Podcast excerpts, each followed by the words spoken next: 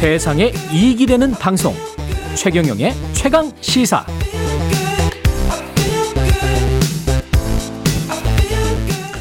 네, 방역 패스가 중, 중단되면서 4월 적용 예정이었던 청소년 방역 패스 시행도 중단되기로 결정됐습니다. 김부겸 부, 국무총리 개학을 앞두고 학생들이 등교할 수 있도록 최선을 다하겠다고 밝혔고요. 팬데믹 시대 등교를 멈춰서는 안 된다. 초기부터 주장을 해온 분입니다. 홍콩 과학기술대학교 경제학과 김현철 교수님 연결돼 있습니다. 안녕하세요. 네, 안녕하세요. 예. 씨, 어, 사람을 연구하는 경제학자 김현철입니다. 교수님 저 네. 지금 홍콩이세요? 아니면은 서울이십니까? 아, 아, 네, 지금 홍콩이고요. 예. 어, 홍콩은 지금 뭐 락다운 얘기가 나올 만큼 아, 오미크론이 좀 많이 퍼져서요. 아우 학교가 기승이군요. 모두 문을 닫는 바람에 예. 매우 잘 못 지내고 있습니다. 그럼 계속 그러면 교수님은 연구실과 집만 왔다 갔다 하시는 그런 생활이세요? 아, 연구실도 나오지 말라고 지금 하고 있습니다. 그래서 연구실에서 어, 나오지 마라. 예. 네. 아이고. 그러면 대개도 못 들어가십니까? 거기에서 그냥 사- 살아야 되는 거예요, 연구실에서? 아니요, 아니요. 그- 그런 건 집에만 아니죠? 있- 집에만 있어라. 아, 연구실로 예. 나오지 마라. 뭐 연구실로 나오지 강제 마라. 아니죠. 네, 예. 네, 네. 그 지금까지 지금 청소년에 대한 우리나라 코로나 방역 정책 그 관련해서 이제 학교에 등교하지 말라고 했다가 이제 최근에는 등교를 해서 그냥 극복을 하자 이 기조로 지금 가고 있는 것 같은데요. 어떻게 보시나요? 네, 그 정부가 전면 등교 연칙을 재천명한 것에 대해서는 예. 굉장히 바람직하다고 생각합니다. 예. 그런데 악마는 디테일에 있다는 말처럼 강론에서는 약간 현명하지 못한 결정들이 조금 보입니다. 예. 가령 이제 등교 제한을 정확한 지침 없이 학교 현장에서 알아서 하게끔 한 점, 음. 또 아이들에게 성인한테도 하지 않는 접촉 추적 검사, PCR 검사를 통해서 하는 것들은 굳이 뭐 할 필요가 없는 결정 아닌가라고 생각하고 있었습니다. 어떤 정확한 지침이 필요하다고 보세요? 정부가 학교에서 알아서 하는 그 재량권 말고 정확하게 어떤 네. 지침을 줘야 된다고 보십니까? 예. 어, 오늘 이야기를 할 기회가 있을지 모르겠는데요. 예. 그 등교 제한 조치가 음. 방역에 어, 성공적이라면 가령 음. 등교를 하지 않는다면 아이들이 어, 아이들이 감염이 정말 적게 되는가에 음. 대해서 많은 연구들이 있었는데요. 예. 그런 어, 등교 제한을 했다고 해서 전혀 아이들이 감염이 덜 되는 것이 아니라는 사실을 그러니까 방역으로서에는 일고의 가치가 없다는 사실을 많이 연구들이 보였습니다. 아. 그게 왜 그러냐 하면 예. 아이들이 학교에 가지 않는다고 집에만 가만히 있으면은 아마도 줄어들겠죠. 예. 그런데 그게 아니라 아이들이 뭐 학원 가고 어 뭐 레스토랑도 가, 딱 같이 어, 부모들입니다 같이 가고 뭐 그렇죠. 친구 집에도 가고 이럼으로써 음. 학교에서 걸릴 것만큼 그대로 다 걸리거든요. 어. 그러니까 그래서 등, 교안 한다고 네. 감염이 안 되는 게 아니고 등교 안 하더라도 감염이 많이 되더라. 이게 이미 연구 논문으로 증명이 됐다. 지난 2년 동안. 네, 아주 많은 많은 논- 논문, 논문들이 있었습니다. 예. 그래서 아마 등교를 시키지 않으신다는 것은 아마 그냥 아 애를 집에만 있겠지라고 가정하시고 생각을 하시는 것 같은데 음. 그게 아니라는 사실이 이미 밝혀져 있습니다. 예. 그렇기 때문에 등교 제한을 할 이유가 별로 없는 거죠. 그렇죠. 그리고 등교를 만약에 안 했을 때 학습권이랄지 학습 능력이 좀 떨어진다. 이런 혹시 연구도 있나요? 아, 네. 그게 이제 어 지난 지난 1년 사이에 이런 연구들이 매우 많이 나왔는데요. 예. 어, 그 중에 하나는 제 연구도 있습니다. 그 아. 전체 전 세계적으로 봤을 때는 대다수의 논문들이 학업 성취도가 좀 떨어진다라고 음. 보고했는데요. 예. 꼭 그렇지만은 않았고요. 변화가 없다는 연구도 있고 심지어 오히려 증가한다는 연구도 있습니다. 아. 어 그런데 그게 이제 왜 그러냐 하면 음. 학교를 가지 않았을 때 그러면 어떻게 하고 있는가에 기- 이제 어, 해당이 그게 중요한 거겠죠. 그렇죠. 학교에 예. 가지 않고 그냥 전혀 공부를 안 하고 있으면 이것도 성적이 당연히 떨어지는 건데 음. 학교를 가지 않고 안, 안 왔는데 오히려 뭐 더 많은 제대로 된 그런 교육 어, 서비스를 받고 있다면은 예. 오히려 증가할 수도 있는 것이었습니다. 그래서 제가 제 연구 같은 경우에는 음. 우리나라에서 등교 일 수가 장, 재작년에 50일도 안 되는 학교가 있었던 반면 150일 넘는 학교도 있었거든요. 예. 그래서 이런 것 다양한 것들을 통제하고 이런 학교들에서 어떻게 그 등교 이수에 따라서 학생들이 어 영향을 받았는지 봤는데요. 예. 천만 다행히도 그 평균 성적에는 별로 변화가 없었습니다. 아. 그래서 제가 어 정말 다행이다. 제가 예. 지난번에 말씀 나와서 말씀드렸을 때 이거 진짜 우리나라 망할지도 모른다. 음. 엄청나게 성적이 떨어져서 예, 걱정된다. 그런 말씀 하셨었어요. 예. 네네. 그랬었는데요. 평균 성적엔 변화가 없었습니다. 음. 그런데 조금 더 살펴보니까 그 하위권, 거의 공부를 포기하는 수준의 하위권 학생들이 두 배로 늘었어요. 아. 근데 동시에 예. 최상위권 학생들, 공부 정말 잘하는 학생들도 똑같이 두 배로 늘었습니다. 아, 이게 중위권 학생들이 그만큼 줄었고요.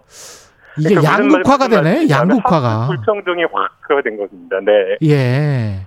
그러면 가정 환경이나 그럼요. 부모님이 누군가에 따라서 이게 확 바뀔 수가 있는 거네요. 등교를 안 하게 되면 코로나 때문에. 그렇습니다. 그래서 예. 왜 그러면 등교를 네, 공부 잘하던 사람들이 더 잘하게 되고 못하던 사람들이 더 못하게 됐을까 생각해 보면은 음. 상위권 학생들은 그 공교육보다는 오히려 이제 EBS나 사교육 같은 대체 학습이 오히려 좀 더 효과가 있었던 것일 것이고요. 그렇죠. 반면에 하위권 학생들은 등교를 해야지 최소한의 공부를 하고 있는데 등교하지 않으니까 이제 아예 그냥 학업에 손을 놓아버린 이런 음. 결과라고 판단됩니다. 그러면 결국은 예. 등교 제한이 공부 각자 독생, 가- 공부 각자 독생인데요. 아, 이게 코로나 각자 독생보다 독생보다 훨씬 더 참혹하다고 생각합니다. 그러네요. 그러면은 등교를 할 수밖에 없겠습니다. 우리가 마치 이제 경제적으로 중산층을 두텁게 하기 위해서는 뭔가 할 수밖에 없는 것처럼 뭐 등교를 해야 되는데 등교를 하, 하면서도 어떻게 이제 해야 되는지 그 지침이랄지 뭐 그 학교에서 하는 생활이랄지 이런 것들은 어떻게 해야 된다고 보세요? 네, 어 저는 이제 이제 먼저 등 그런 지침을 내, 만들 마- 지침을 만들기 전에 이 네. 오미크론 바이러스가 학생들한테 얼마나 위험한가를 한번 좀 생각해 봤으면 어, 좋겠습니다. 예.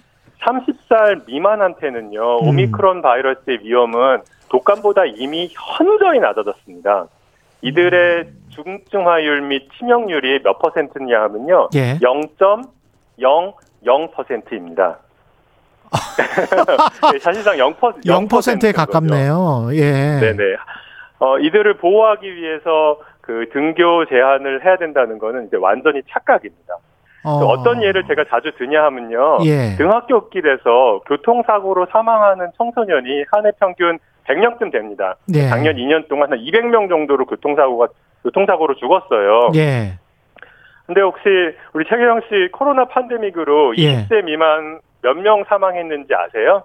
20세 미만 7명인가 그때 봤었던 것 같은데요? 아, 3명인가? 네, 맞습니다. 예. 여섯, 여- 이제 총 6명이고요. 예. 근데 이 중에서 학령기, 그러니까 저 초중고등학교 다니는 청소년은 한 명입니다, 지금까지. 아, 그렇군요. 학령 인구는 한 명. 네네. 그러면요, 이 200명 지금 죽는 교통사고를 무서워서 그 등교하지 않는 학생, 학부모가 없, 있을까요? 없 죠. 없죠. 예. 없죠. 예. 그런데 교통사고의 수십 분의 일, 수백 분의 일에도 미치지 못하는 미- 그런 위험에 등교하지 않는다는 것은요, 음. 예. 매우 잘못된 두려움에 기인한 것이라고 생각합니다. 그러네요. 어, 예. 네. 한 가지 또 조금만 더 말씀드리면요. 예. 이제 확진자가 발생하면 이동, 이동형 PCR 검사소에서 검사를 한다고 막 하잖아요. 음. 근데 전 이게 필요 없다고 생각합니다. 음. 애들이 아프면은 스스로 집에서 쉬고, 예. 어, 뭐 증상을 굳이, 얘네들을 굳이 뭐 코로나 걸렸다라고 이렇게 밝혀서 낙인 찍고 추적 검사하고 이거는 이제 성인도 안 하는 거거든요. 그렇죠. 괜히 검사한다고 애들 추운데 줄 서다가 몸 더 아파지고, 음, 맞아요. 거기 맞아요. 가- 검사하러 예. 가서 걸렸던 애들한테 또 괜히 옮겨오고, 음. 그래서 현장에 혼란만 가중시키는 것이지 어, 이게 좀 불필요하다고 생각하고요. 음. 때로는 모르는 게 약입니다. 이런 거는 60세 이상 노년층의 집, 이런 방역 이런 방역은 노령층에 집중하는 것이 옳다고 생각합니다. 김현철 교수님이 그 홍콩 과기대 경제학과 교수님이라고만 제가 설, 설명을 드려서 사실은 의사시기도 하잖아요. 아, 네 그렇습니다. 예. 네, 네, 네. 그 말- 보건경제학 네, 의사이기 예. 때문에 이런 부분도 제 연구 주제들입니다. 예, 그래서 이제 그 말씀을 드려야 또 청취자분들도 혹시 뭐 모르는데 이야기하는 거 아니야? 뭐 이렇게 이야기 저 이해하실 수도 있으니까 제가 좀 덧붙였습니다. 그러면 아, 예, 감사합니다. 예, 오미크론이 우세종이 된 다음에 이렇게 이제 완전히 이 등교도 하고 자유롭게 하고 집에서 care만 아이들 하고 뭐 이래도 충분하다 이렇게 이제 판단을 하시는 거네요. 오미크론이 우세종이 되고 네. 난 다음에는 뭐 더 이상 이렇게 할 필요 없다 방역을. 네. 예. 네네. 오미크론이 이미 우, 이미 우세종이죠. 그- 음. 그래서 이제 이- 이제 적어도 학교에서만큼은 예. 독감보다 훨씬 더 낮은 수준의 리스크를 가졌기 때문에 예. 이게 말하자면 저희 우리가 우리 사회가 post 코로나로 가는 리트머스 시험지가 이제 제일 먼저 학교에서 해볼 수 있는 건데요. 예. 이게 어떤 거냐 하면요. 그냥 백신 맞고 잊어버리고 살 수 있는 게 이게 post 코로나입니다. 진정한 음, 의미의. 그렇죠, 그렇죠. 예. 제가 이런 인터뷰 안 하는 게 post 코로나죠. 그렇죠. 예. 네. 근데 그 그러면 지금 방역 완화 쪽으로 그래서 방역 패스는 오늘부터 뭐 안 하기로 했는데 그러면 방역 완화 네. 쪽으로 가는 그 정부의 방침은 잘하고 있는 거라고 판단하시겠네요. 네, 뭐 물론이고요. 예. 방역 완화를 제일 먼저 해야 되는 곳은 음. 이제 군대, 그 다음에 학생들 이렇게 이제 젊은 사람들이 젊은 사람들. 있는 곳을 곳을부터 하는 것이고요. 예. 그러니까 마스크 강제 규정 있잖아요. 이것도 어디서 제일 먼저 없어져야 되냐 하면 학교에서 제일 먼저 없어져야 된다고 생각합니다. 음. 저 개인적으로는 오미크론 정점이 다 끝나고 나면은 그때부터는 충분히 어, 뭐 해볼 수 있다고 생각합니다. 지금이 어떤 시기라고 보세요? 거의 이제 정점으로 치닫고 있다. 그래서 3월 말이나 4월 초 정도 되면은 그러면 꺾일 것이다. 이렇게 보십니까? 어떻게 보십니까? 네, 저는 그렇다고 생각합니다. 예. 오미크론보다 어, 더 어, 전염력이 강하고 더 그 치명률이 높은 바이러스가 나오지 않는 이상 예. 어, 오미크론 바이러스가 어, 이번 팬데믹의 그 last dance 마지막 음, 마지막 그 춤이다. 마지막이다. 예. 네, 나 그렇게 뭐 단언할 수는 없지만 그럴 예. 가능성이 매우 높다라고 생각하고 있습니다. 오미크론이 처음 발생을 했을 때 크리스마스가 준 선물일지도 모른다라는 과학자들이 있었거든요. 근데 네네. 그것이 점점 이제 분명해지는 것 같습니다. 그러면 우리는 이제 오미크론 이후의 시대 그냥 새로운 이제 과거로 이제 일상 복귀가 가능하겠네요. 지금 교수님 말씀 들어보니까. 어, new normal로 가는 거죠. 이제 네. 그렇게 뭐 완벽하게 똑같지는 아마 않겠지만, 않겠지만. 어떤 어떤 삶 사- 다- 새로운 normal로 가는 것이 이미 이제 유럽 국가들, 미국 국가들은 어 이제 현저히 오미크론도 줄었잖아요. 거기서 음. 그렇죠. 어떻게 하는지 한번 보면은 또 음. 저희가 어, 힌트를 많이 얻을 수 있을 것 같습니다. 예, 홍콩 과학기술대학교 경제학과의 김현철 교수님이었습니다. 고맙습니다. 네, 감사합니다. 네, 3월 1일 화요일 KBS 일라디오 최경령의 최강 시사였습니다. 고맙습니다.